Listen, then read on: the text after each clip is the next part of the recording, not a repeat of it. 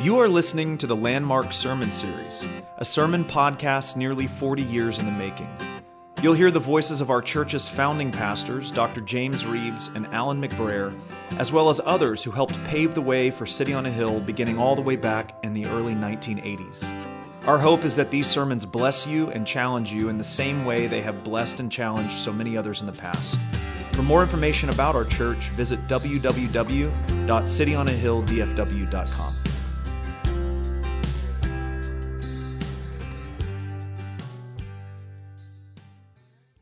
I want to take just a minute, a, a, prelude to the introduction of the message, just to say to you something that I'm very, very excited about and something the Lord has impressed me with. And I, maybe it's time for me to say it. A few weeks ago on the elder retreat, we talked about God's vision for this church.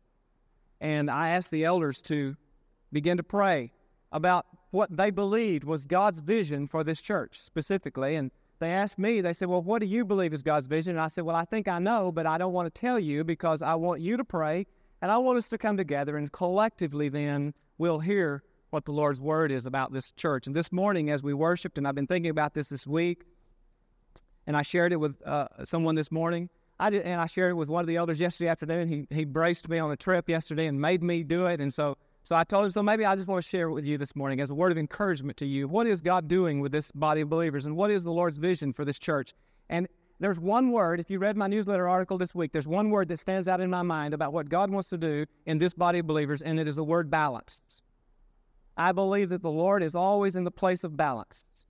I don't believe that you find the Lord over here at this extreme, and I certainly don't believe you find him over here at this extreme. But I think that where you find the Lord, where we honor Him as His people is when we find balance. Amen? So let me say to you, some of the things I've been saying and some of the things the Lord has been teaching me and what I've been preaching for the last several weeks, I know have scared some of you because immediately you're thinking of excesses. You're looking over here at this excess or you're thinking over here at this excess and you're going, is that where James is going? Is that what James is trying to say to us? And I want to say to you, unashamedly and unapologetically and uncategorically, that is not where I'm going. Where God is leading us as a people is a place of balance. It's a holy balance, it's a godly balance, it's a balance that will honor Him.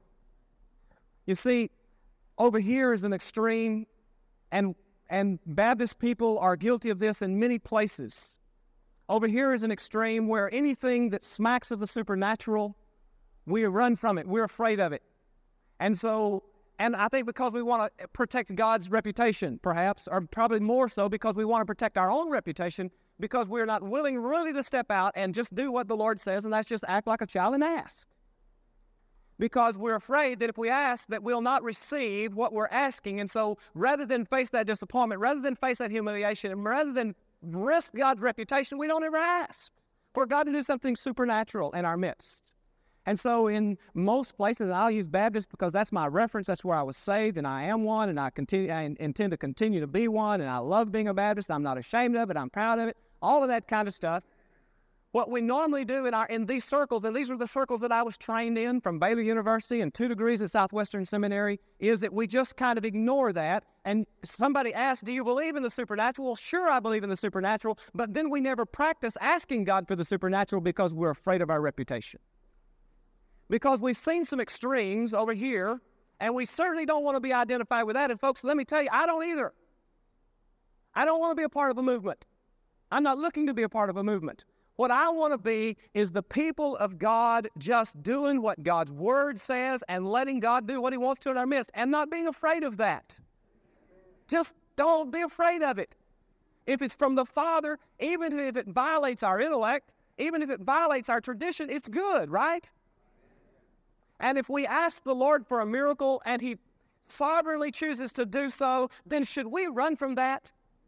Should we be afraid of that? I know what's going through many of your minds. You're saying yes with your mouth, but with your mind and your heart, you're saying, or you're saying, no, we shouldn't be afraid of that. But with your mind and your heart, you're afraid. I know that. I've been there. And I'm just praying that we will be a people of balance my prayer and my vision, the vision I believe that God has given me for this body of believers, is that we become a people that when someone comes and they have a need, that in the corporate expression of worship, they feel the freedom to come and ask that the people of God pray. And that we be willing to pray unashamedly, that we be willing to pray believing and trusting, not presuming upon God, but just in obedience to His word, and that they feel that kind of freedom in this place to do that. And I believe that when we reach that point, I believe we are going to see the Father set aside the laws of nature sometimes. He will not do it every time. He has never promised to do it every time. But I believe that we will see that happen. And that scares so many of us. But you know what? I'm not afraid of it anymore.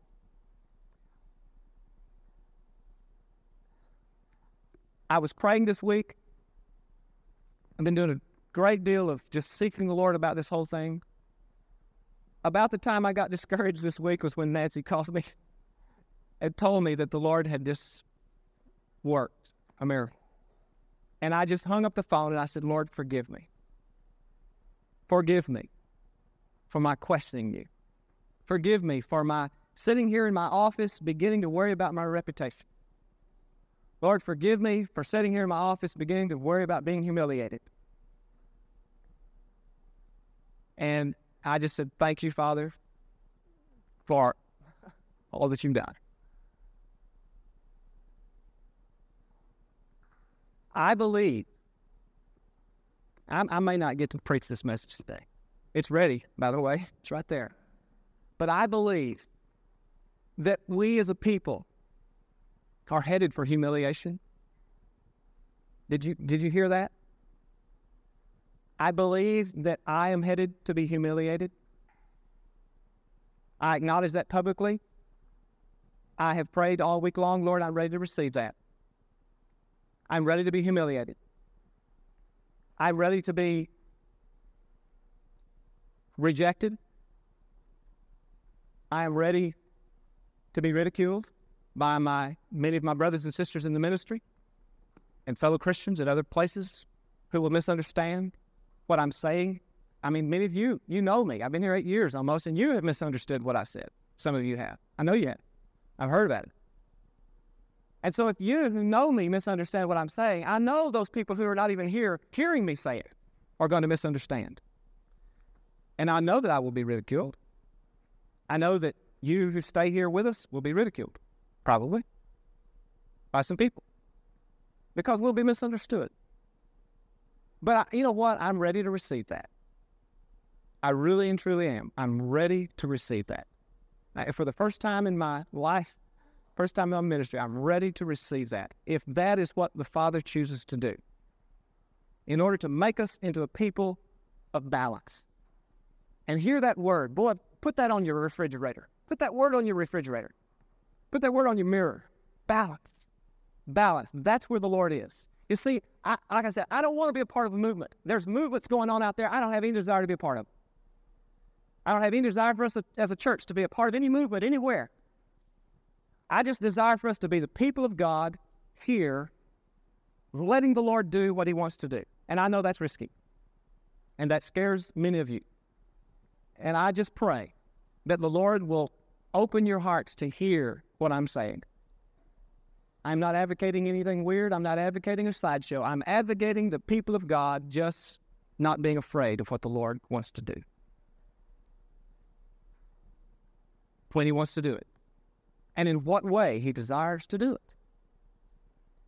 I think about, and I thought about Randy a lot this week. Randy is a new believer. Randy, I baptized Randy almost just a little less, probably just a hair over a year ago, probably. Within this past year, Randy and Joyce lost their son. And now Randy has this thing with his heart. Amen. And, and I think, my soul, what a tragedy that the people of God, the body of believers, his brothers and sisters in Christ, what a tragedy it would be that if, if we failed to be willing to pray with this brother, I mean, corporately, not just, oh, I'm going to pray for you, Randy, and then never do it. Or just pray for him when he's in the hospital. You know, that's acceptable in Baptist circles. Well, you can pray for the sick when they're in the hospital, but don't do it in church. How stupid that is. What a tragedy it would be if here in our very midst, a brother in Christ, if we were not willing to risk humiliation to pray and ask God. And who cares what the world says? Oh, that church, old Cornerstone Baptist Church, they're praying for the sick. Well, praise God, we ought to be. We really ought to be. Not only just physically sick, emotionally sick, psychologically sick, spiritually sick. We ought to be praying. That's balance, folks. That's godly. There is nothing strange about that. But so many places, him and others like him could have this need. And yeah, the church would be praying individually, but never would the church corporate. Would they be willing to risk humiliation to come together and just do what Scripture says, just lay hands on the man and pray for him? And just trust God to do what the Lord chooses to do. Boy, I want us to be a people like that. I want us to be a people when someone walks in this place, they're not a member here, they're first time visitor, they walk in, they sense that spirit in this place. That this is a people that I can tell. This is a people that will care. This is a people that will pray. Nothing weird going on here. Just a people believing their God that He is who He said He is. That is my vision. I hope it's the Lord's vision. I hope it is not mine. I'm still praying through it. But I believe that's what the Lord wants to do in this place. You know, I, right off the top of my head, I can't think of a place, a denominational church where that is true. Now, I know there is one that exists somewhere that is living in balance like that, but I don't know where. I'm sure there are some, but I just have never seen one. And I pray that this church, this body of believers, become that in balance. Is okay? Is that okay with you? Thank you. Take your Bible and turn to John 8. I am going to preach.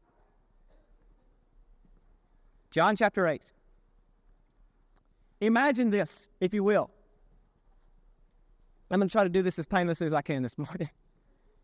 Imagine this, if you will. A Sunday morning worship service somewhat like this one.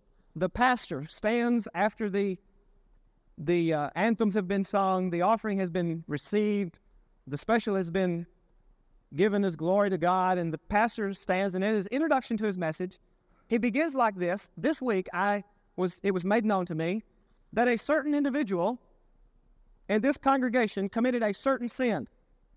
Now, if that person does not give $500 into the offering plate at the end of this service, then tonight I'm going to tell all. I'm going to tell who it is and I'm going to tell what they did. I know who you are, and I saw what you did. I know what you did. At the end of the service, 19 people put $500 in the offering plate, and three wrote IOUs to be collected next Sunday. what that pastor discovered, and I don't know if that's a true story, but I suspect it could be true. What that pastor discovered is that there are a lot of people in the body of Christ that are living with a sense of guilt and condemnation. That they live constantly with this sense that the hammer is about to drop, and if they didn't have something specific in their mind that they did that week that they thought he might be talking about them, just this pervading sense of condemnation and of guilt that lived in their heart all of the time made them want to write a $500 check just to cover themselves to make sure that they were not the one that was revealed that night.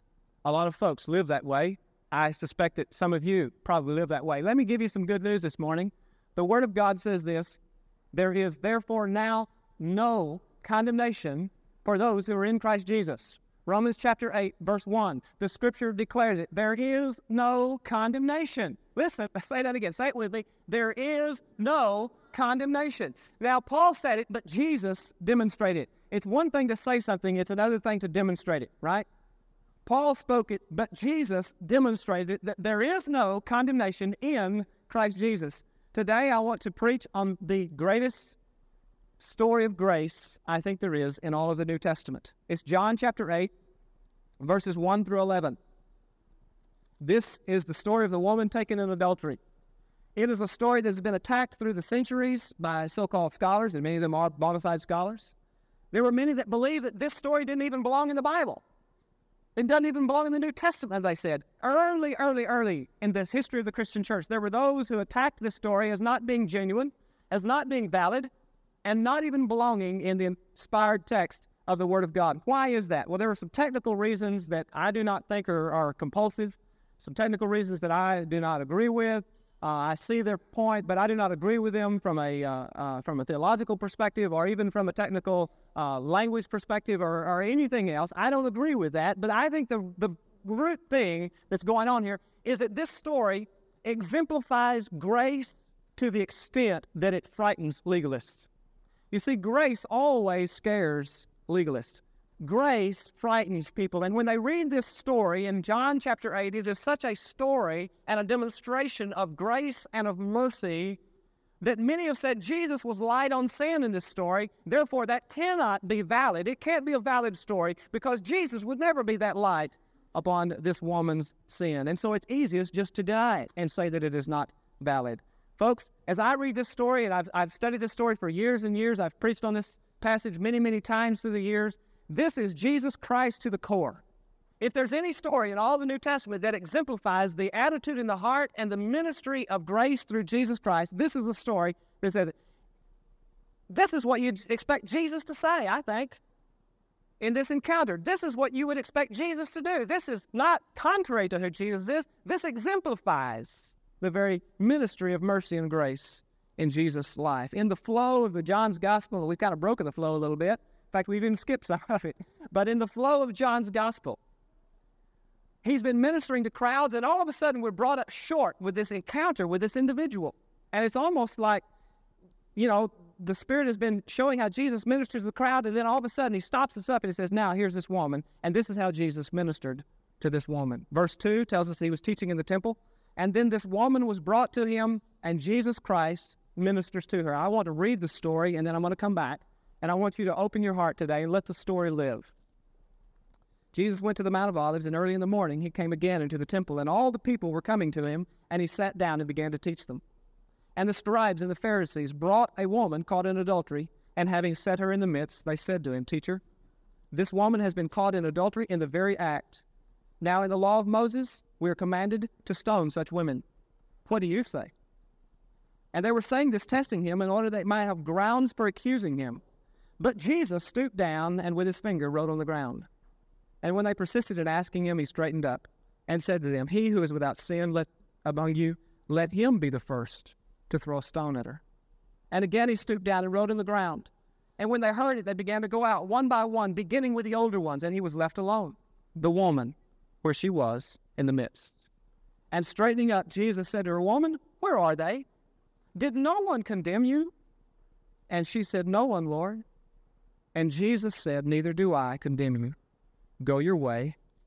From now on, sin no more. Look with me. First of all, I want us to look at the accused, the accusers, and the acquittal very quickly. The accused. Verses 3 and 4 tell us about this woman. We're not given her name. There's never given a name to this woman in all the scripture, but it tells us what had happened to her. She has been taken in adultery. She's been caught, as a matter of fact. John is very specific. He says she has been caught in the very act of adultery. Now, the reason that that is so specific there, if you understand Jewish tradition and you understand Jewish law, then you'll understand why. In the Jew- Jewish system of things, there were three offenses that really required capital punishment. The first one was idolatry, the second one was murder, and the third one was adultery. Now, of the three, adultery was the most difficult to prove as you can well understand why. If someone is bowing down and worshiping at an image, then you know they're an idolater.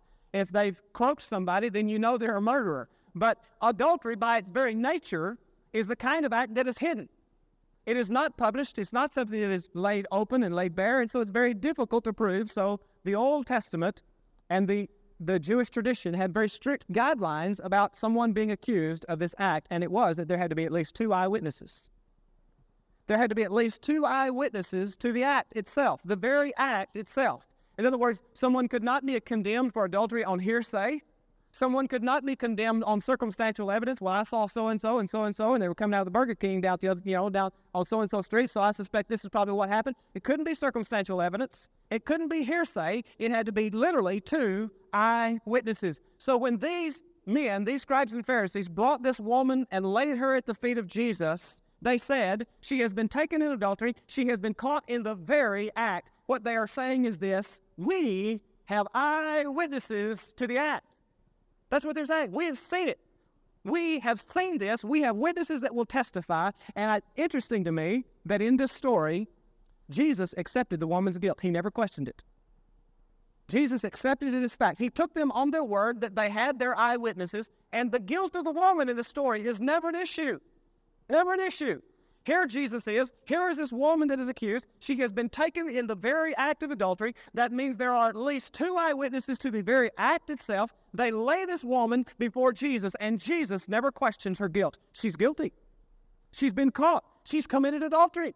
She has been taken in the very act. If you can imagine that, and I don't want your mind to run too rampant with that, but if you can imagine that, what that must have been like for this woman, and what it must have been like for Jesus, and what it must have been like for these scribes and Pharisees who wanted to trap Jesus. She was caught. She was guilty. I want to say to you this morning, every single one of us is just like her, though. Every single one of us, every single man, woman, and child has been caught just like this woman. Your sin may not be her sin. Your sin may not be the same sin, but just as she is guilty, every single one of us is guilty before the living God. Now, sometimes we think we pull a fast one because our sin is not made public like hers was. Sometimes we think we've pulled one off and we've gotten away with one, but I want to announce to you this morning that there is not one of us here that is not just as guilty as this woman. We have all been caught. Every single one of us are caught in the presence of a holy and righteous God because he knows all and he sees all. The First Baptist Church of Amarillo. How many of you have ever seen the First Baptist Church of Amarillo? It's a beautiful structure. In fact, it was, uh, it was structured, it was built as a replica of a cathedral in, I think it was Lucerne, Switzerland. I've only been in there once, but it has this massive dome and this big wraparound balconies and beautiful chandeliers, just a gorgeous piece of architecture. But the most interesting thing about the First Baptist Church of Amarillo, if you've ever been there, is that right in the very top, I mean, right in the very center of this structure, of the top, there's a four foot by six foot tile and painted on that tile is a giant eye. There's a big eye, a four foot by six foot eye, right up there. And that eye is looking at you no matter where you go. I mean, you stand under it, it's looking at you. You walk over here in this corner, it's looking at you. You walk over in this corner, and it's looking at you. Everywhere you go, it is a stark reminder that somebody is seeing his eye that searches from one end of the earth to the other end sees all things, and there is not one of us that has pulled anything over on him. We are all, like the woman taken in adultery, caught. We've been caught, just as she was, found out guilty. So here she is. This is the accused. She's caught. Notice with me the accusers. Verse 3, John tells us it is the scribes and the Pharisees are who her accusers. I'll not belabor the point about who these people were for most of you know, they were the religious legalists of their day. The scribes copied the law, so they became authorities in the Old Testament law, and the Pharisees were the minute, meticulous keepers of the law. And their lives were encompassed by law. Not God's law, because they had long since left that, but it was encompassed by their law, their traditions that they had built up around the law of Moses. And these accusers, as they bring this woman to Jesus, they have one central goal in mind, and that is to get Jesus Christ. They are out to get him. Because you see, Jesus did not acknowledge their traditions. Jesus acknowledged the law of Moses, but Jesus did not acknowledge the law of the scribes and the Pharisees, which were traditions that were built up around the law. Jesus said that's all garbage. All that matters is what God's word says, and what your laws say don't mean a hill of beans. And so Jesus would not restrict his life by their laws and by their traditions. Jesus lived his life in the freedom and the joy of a intimate relationship with the Father. Jesus did not live his life encompassed by human laws and traditions. And so, because of that, Jesus' very life threatened their existence. Jesus' very life threatened the existence of the scribes and the Pharisees, for everything they stood for was based upon their laws and their traditions, and so they sought to kill him when he came on the scene. They wanted to set a trap, and this woman was the bait. If you ever gone fishing, you always got to have bait on your hook. You ever run traps? You got to have bait in your trap. They said, We got to catch this Jesus because we got to get rid of it. And this woman became convenient bait for their trap. I want to make several observances, okay, about this. First of all, I'm impressed by the fact that in order to have caught this woman in the very act of adultery, they had to have plotted to catch her. That sounds pretty straightforward, doesn't it? I mean, as I said, by very nature of the act, it's not something that you're just going to stumble upon. With, wit- with eyewitnesses, with two or more eyewitnesses. And so, in order to have taken this woman in the very act, they had to have plotted to do so. The second thing that struck me about this and observation I want to make is that these scribes and Pharisees are not really concerned about upholding the law. They are concerned about getting Jesus. Now, that's an interesting contradiction, isn't it? They are the scribes and the Pharisees who live by the law, but in this situation, they're not really concerned with the law of Moses being upheld. What they're really concerned with is trapping Jesus. And John tells us very clearly that they asked him this question. They brought this woman seeking to trap Jesus. The third observation is this someone is conveniently missing in the story. Now, all of you women noticed it, none of you men did. There is someone who is conveniently missing. Where is the man? It takes two to tango. I mean, that's true. If this woman was caught in the act of, the, of adultery, there had to be another part of the equation somewhere, but the man is never mentioned in the story. We are never encountered by the man. And now that is not because in the Jewish system of things only the women were punished. I mean, granted, in the Jewish system, the women didn't really get a whole lot of, uh, of honor and due as far as rights. But even within the Jewish system, not only were women punished for this, but also men were punished. It's interesting this week in the research to come across the penalty for the man taken in adultery in the Mishnah, which was the oral tradition of the Jews that was built up around the law of Moses. And they had built this up. It was uh, uh, centuries old by this time and had filled volumes of just minutiae built up around the Ten Commandments. In the Mishnah, it states that a man who is taken in the act of adultery is to be placed knee deep in animal dung publicly. Two ropes are to be placed around his neck, and one end of the rope is to go that way, and the other end of the other rope is to go that way, and there are to be two men on that rope on each end, and at the given signal, this man who is standing knee deep in, well, I won't say it again, but he's standing knee deep, that at the given signal, these two on the ends are to begin to pull on the end of their rope with all of their strength and with all of their might until this man is strangled to death, and then he is to be dropped in what he is standing in. And it is to be done as a public act. So you see, punishment was not only for the woman, but there was severe capital punishment also for the man. So if that's true, where is he in this story? Two or three ideas about where he might be. He escaped. I doubt it. I mean, if they've plotted this thing and they've set this thing up to the extent where they're able to get a couple of eyewitnesses, I doubt very seriously that they're going to let the guy get away. The second suggestion might be they let him go. I mean, he's part of the plan. They set it up where they've agreed that if you will go through with this, if you will cooperate with us, then we will only take the woman because we don't need you and we will let you go free. I think that's probably the case. The third possibility is that he is one of the accusers themselves. The third possibility is that he was one of the very number of scribes and Pharisees. I'm not sure that that's really a plausible possibility. I think they would probably use someone else before one of them would commit this act. But I think it's always possible. But either way, the point is this the Pharisees and the scribes are caught in their hypocrisy.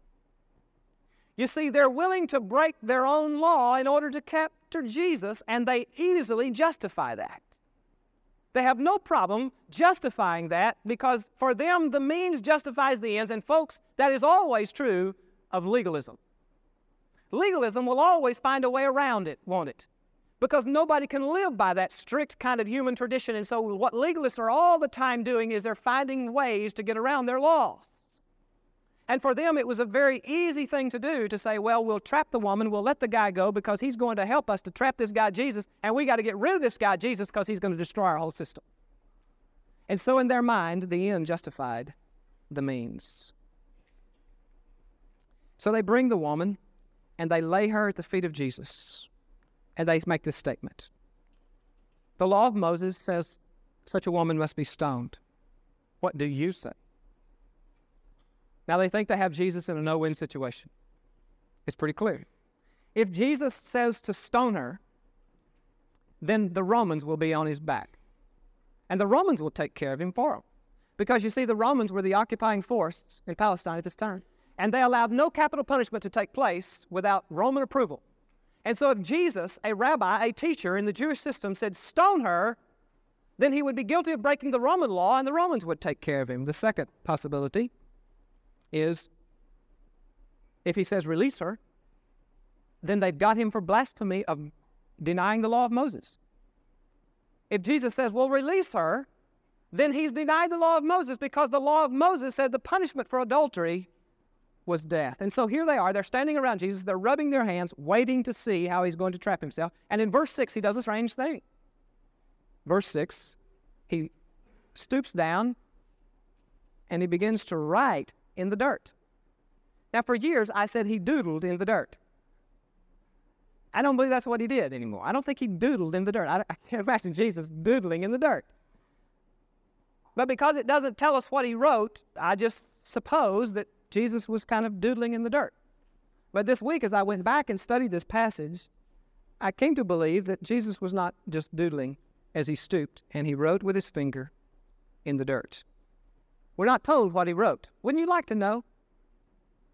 one of those one of those things that you know you're going, Lord, why didn't you tell us about this? Well, probably because we don't need to know. It doesn't pertain particularly to us. It pertained to a different group of people, but it would still be kind of curious to know what it was that Jesus wrote in the dirt. We don't know, but we are given a hint in the original language. And stay with me because this gets a little thick for just a moment, but uh, I'll try to make my point very quickly. The word for write in the Greek language is the word grapho, from which we get uh, the derivative of graffiti, graph. It means to write. This word that is used here in, this, in the text, in the original language, is a compound word from grapho, the Greek word to write. It's kata grapho, has a preposition that's attached onto the front of it. This is the only place in the, all of the New Testament that is used. Kata grapho appears here only in John chapter 8 in all of the New Testament. It means to write against or to write down. It can be translated either way. The Old Testament scriptures were originally written in Hebrew, but a group of scholars, some 50 scholars, got together and said, we need to translate it into Greek because most of the people speak Greek. So they translated the Old Testament scriptures into Greek, and that's called the Septuagint. This word is used in the Septuagint in Job chapter 13, verse 26. Let me read it to you very quickly. Job is responding to one of his accusers, you know, his so called friends and counselors that Job had, who were telling him, Job, you've really blown it, or you wouldn't be going through all this stuff. And so Job is responding, and he says, For thou dost write bitter things against me. Now, the word that the Septuagint, that the scholars who translated the, the Old Testament Hebrew into Greek, when they translated the Old Testament, when they translated Job chapter 13, verse 26, the word that they used was not grapho, but it was katagrapho, which means to write against. And Job said, You are writing bitter things against me. Now, when John, speaking under the inspiration of the Holy Spirit, comes to tell us what Jesus did in the dirt that day, he doesn't say Jesus grapho, Jesus wrote. He doesn't say Jesus doodled. He says Jesus kata grapho. He wrote down, he wrote against. Now, what is he writing? We still don't know, do we? But let me speculate a little bit because it says he wrote against. I suspect that as these men came to accuse this woman, Jesus stooped down when they said, The law says to stone her. What do you say? He began to write their own sins. I suspect that Jesus, who knows the hearts of all men, looked into the hearts of these men that were gathered around him, and he began to write their sins, and I suspect he perhaps even wrote their names out beside their sins. They probably haven't noticed yet. They think he's doodling in the dirt. So they press him. They say, What do you say? And when Jesus stands up, Jesus looks at them and he makes this astounding statement. He says, and I think he probably did it like this You who are without sin, throw the first stone. What's he been doing in the dirt? They look over. And Abraham sees his name. What's Jesus written about Abe? Hate, bitterness, revenge, murder, all of these things that are going on in the heart of this man. And one by one, they look at it. And the story, John tells us that one by one, they drop the stones that they had in their hand to get ready to stone this woman to death. And they leave. They walk away. Now, who's been caught? They have. Where have they been caught? They've been caught in their deception. They've been caught in their lies. They've been caught in their hypocrisy. Has the woman been caught? Yeah, she's been caught. She's guilty. But they also have been caught. Jesus has looked into the heart and has caught these men in their sin. You see, now get this application, folks. It's easy to condemn someone who commits a sin that is not a problem for you. It's easy for the scribes and Pharisees to condemn this woman has committed adultery. My soul, she's committed adultery. But in their own heart, there are lies, there are murders, there is revenge, there is bitterness, there is anger, there is hypocrisy, all of this stuff. But you see, that's no big deal because we haven't committed adultery. And so they're nailing her to the wall for her sin that she's been caught in. And Jesus says, You're caught too. I've caught you. And if you can say you have no sin, then you throw the first stone. You see, it's easy to condemn someone for a sin that's not a problem for you.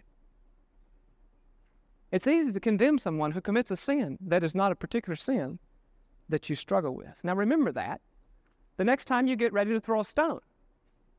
And all stones are not made out of rock, are they? They're not, are they? Stone can be a word. A stone can be a cold shoulder. A stone can be just a condescending look. Well, I love so and so. Man, I'm glad I'm not like her. That's stoning somebody to death. That's condemnation. And Jesus looked at them and said, She has been caught, she is guilty, but you also have been caught, for you are guilty. I got to go on. Boy, really, do I? The acquittal verses 10 and 11. Look at what it says Jesus and the woman are alone. They're left alone. No two people more opposite were ever face to face than Jesus and this woman. The woman who's been caught in sin and Jesus who had no sin. No two people more opposite have ever looked eyeball to eyeball. By this time, the woman knows something extraordinary has taken place because she has been waiting to feel the stones begin to bounce off of her body. And she looks up, and there are no accusers. All of them are gone. And it's just she and Jesus. And Jesus looked at her, and oh, I wish I could have heard the tone of his voice. Woman, where are your accusers? Has no one condemned you? And with this sense of amazement and awe, she says, None, Lord. None. And then Jesus, with the eyes of compassion, says, Neither do I. Neither do I. Go and stop sinning. And that's a literal translation of what Jesus said. Literally, it's translated stop sinning, not go and sin no more. It's go and stop this.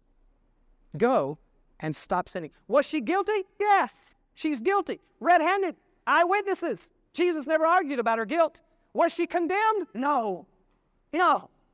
She met grace, she met forgiveness instead. And listen to this the only one qualified to condemn her wouldn't. Isn't that great? There wasn't anybody else in the house that day that was qualified to condemn. And the only one that was qualified wouldn't. He refused to. Instead, she met grace, mercy, and forgiveness. What a story of hope for those of us that are less than perfect.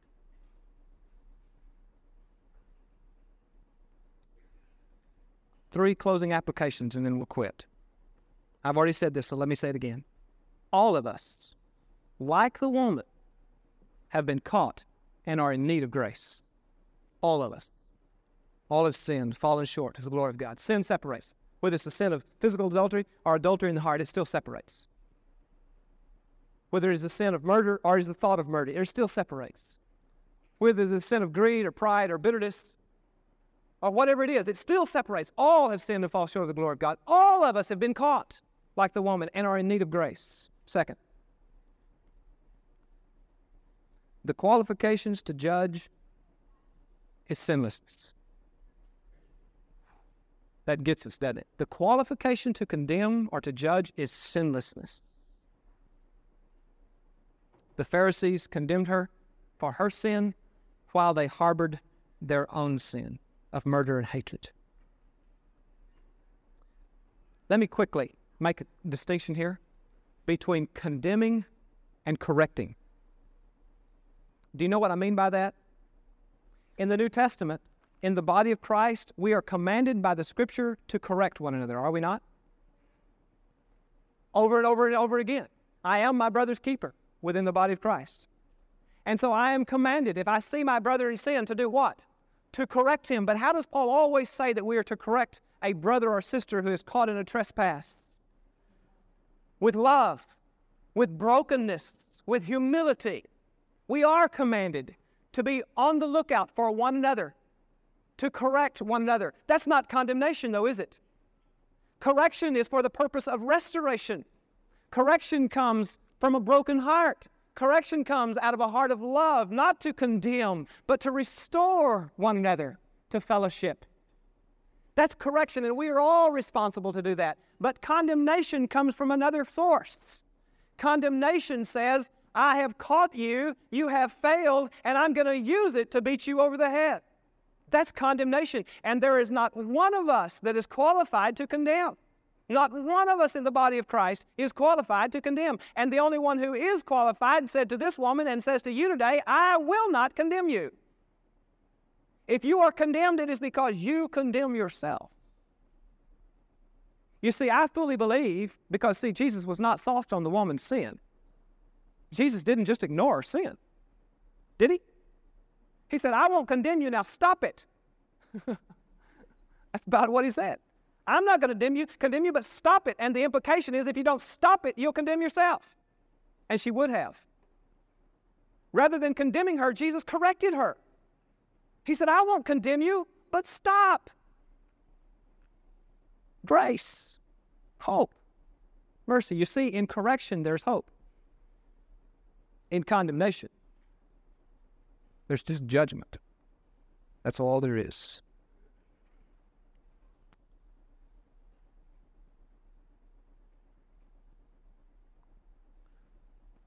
I'll stop here. There's a difference also between conviction and condemnation. Here it is. The Holy Spirit convicts us, doesn't he, of our sin? But when the Holy Spirit convicts, what is he doing? He's driving us to forgiveness, isn't he? When the Holy Spirit comes and convicts, He's driving us to grace. His conviction is for, for the purpose of restoration. His conviction is for the purpose of forgiveness and of grace and of mercy. But when there is condemnation, that is not from God. Condemnation is never from God. You know where condemnation comes from? It comes from the enemy himself, the liar of all lies, who comes to you and says, You're no good, you're rotten, you've sinned. And, and we all have, we're all caught, we're red handed. And so he comes to you and he says, You've sinned, you've blown it, you're no good, you're not worthwhile. And all of the time that Paul's words ring in our, our, our minds, there is therefore now no condemnation for those who are in Christ Jesus. We listen to the enemy who says, Condemned. And how many of you, how many of us as God's people, live our lives under condemnation? When God has said in His Word we're not condemned, and when Jesus has demonstrated with His life we are not condemned, rather than listening to the Holy Spirit, we listen to the enemy, the liar of all lies, who says you are condemned. Some of you, this morning, I know who you are. I've counseled you. I've prayed for you, and many others of you that I have not had the opportunity to counsel with you and pray for you. You live your life condemned. When Jesus says, I don't condemn you. You've listened to the lie of the enemy for so long, that's all you hear. And so you live in failure and defeat rather than in victory. I don't know where you've come from. It can't be much worse than where I came from. But, folks, I'm not condemned. Glory to God. I'm forgiven. Grace, mercy. Where are your accusers? He's the enemy. He's the only one that accuses. The Holy Spirit draws us to grace.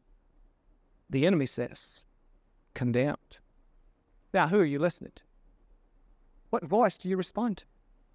The voice of mercy, the voice of grace, the voice of conviction, or the voice of the liar who just wants to destroy you and says, You're condemned? Jesus said, I don't condemn him. I don't condemn. him.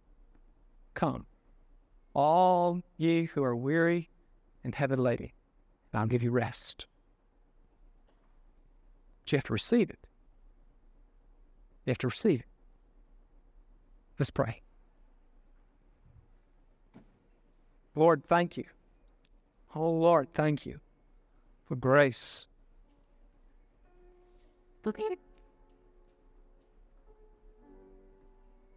This morning, we're going to offer the invitation. And the invitation is to someone here today who is living in condemnation. You've felt the stones of the enemy for so many years. You have bought the lie of the enemy. Maybe even people of, of God have condemned you, and I don't doubt that for a moment. It may have even been me that did it. I don't doubt that for a moment either. But I want to tell you, Jesus says to you today, there is no condemnation. You are not condemned. You don't have to live with that. You just come to Him and hear His word. Neither do I. Stop sinning. Receive grace and mercy. The invitation is to a believer today. A believer today who is living in defeat because you've bought the lie of the enemy. You've listened to the condemner, the accuser. The invitation is to come and just be set free. The invitation today is for someone here who does not know the Lord Jesus as Savior. You are condemned. You are already condemned. You're caught. You're red handed. You're guilty. But the Lord is saying, Come and receive mercy and receive grace. But you must come in Jesus Christ. And we invite you to come today and receive Jesus Christ and receive mercy. Stand together.